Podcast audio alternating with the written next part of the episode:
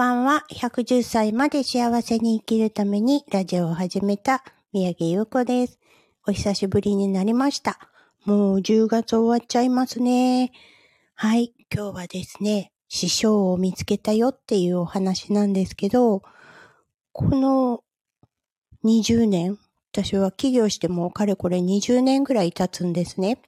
で、その時々で師師匠と呼べる人、メンターって呼ぶ人たちは何人かいて、こうやってることの相談したりとか、ちょっとしたアドバイスをもらったりとか、そういうことをね、あの、伝えてくれる人が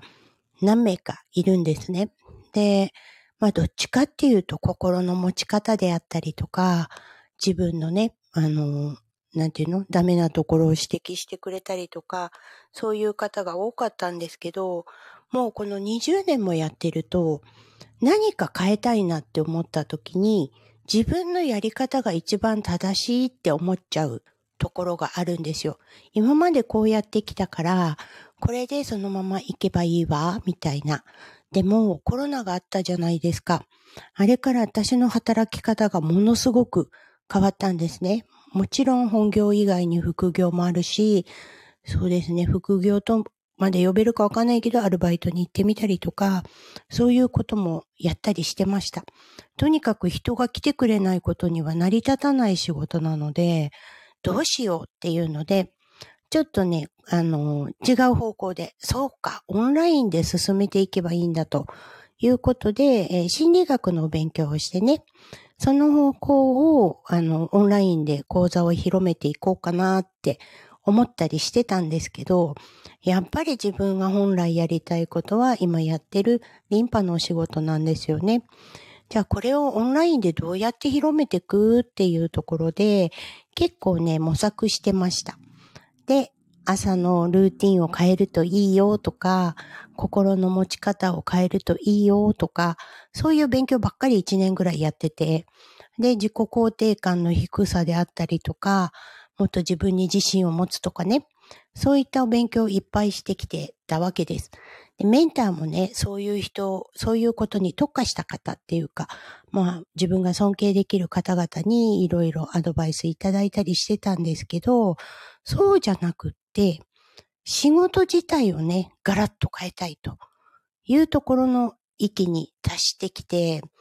でも先月ぐらいからかな、もうあっちこっち探しまくって、今ね、広告で結構無料で、あの、フロントセミナーですね、受けてみませんかみたいなのがたくさんあるんで、何名か気になる先生方のを受けたんです。で、そんな中で一人、私がね、すごい欲しいアイテムを持っている女性と出会いまして、で、話をしていたら、割と境遇も似ていて、頑張りたい気持ちであったりとか、そういったところがね、あの、すごい共感できる方と出会いました。で、その先生のもとで本格的にね、ちょっとお勉強をしていこうかなって思っていたんですけど、あ、いたんじゃなくているんですね。で、そこでいろんな話を聞いてると、いかに自分が 自分の考えだけを押し付けようとしてるなっていうのに気がつきました。第三者から見てもらわないと、私の強みであったりとか、弱いところであったりとか、そういうのってなかなか教えてもらえないんですけど、それを教えてもらうことで、あ、なんか見方が全部変わってきました。で、昨日はその先生のもとでね、お勉強してらっしゃる方のグループコンサルに参加したんですけど、はーって納得するようなことがたくさんあったんです。もうこの年になってもやっぱりね、人の力を借りていくっていうのはすごい大事なことだなと。そして素直に受け入れるっていうことをね、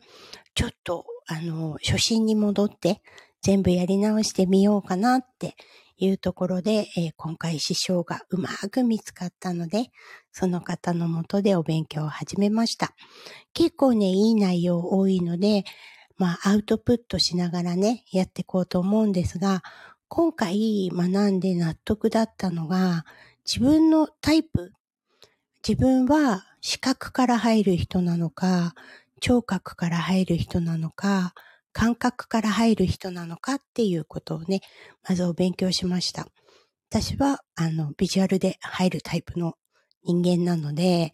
結構目で見て納得して、あ、これはいいとか、そういったところで入っていくんですね。でも、話をよく聞いて、耳から入ってね、納得する方と、なんとなく感覚で、あ、ここ居心地いいっていうところからで選ぶ人と、人って分かれてるんだなっていうのがよく分かったんです。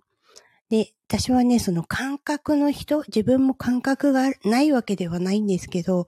感覚の人が重視するところっていうのが、あ、全然自分と違うなっていうのが、最近身をもって体験することがあったんで、えっと、サロンの内装をね、ちょっと変えてみたんです。今までだったら自分一人で仕事してるし、これでいいだろうっていうとこだったんですけど、ちょっとお客様目線になってね、考えてみたら、あ、照明が明るすぎるなとか、間接照明入れてみようかなとか、ここにグリーンを置いてみようかなとかっていう人の意見を聞き入れるようになったら、なんかものすごい癒し空間が出来上がっちゃったんですね。だかやっぱり自分一人ではわからないっていうところを、その、まあ、師匠が教えてくれて、ちょっと自分の視点を変えるっていうことをやったら、なんだかね、毎日ワクワクしています。はい。こんな調子でね、もうそろそろ還暦が近くなってきてるから、しっかりと自分の歩みたい方向を決めていかないと、110歳までは生きられないんじゃないのかなっていうのが現実です。皆様もそういう師匠と呼べる人に出会うチャンスまだまだあると思うので、あの、いろんなアンテナ貼ってみてください。という今日はアウトプットになりました。ご視聴、あ、ご清聴ですね。ありがとうございました。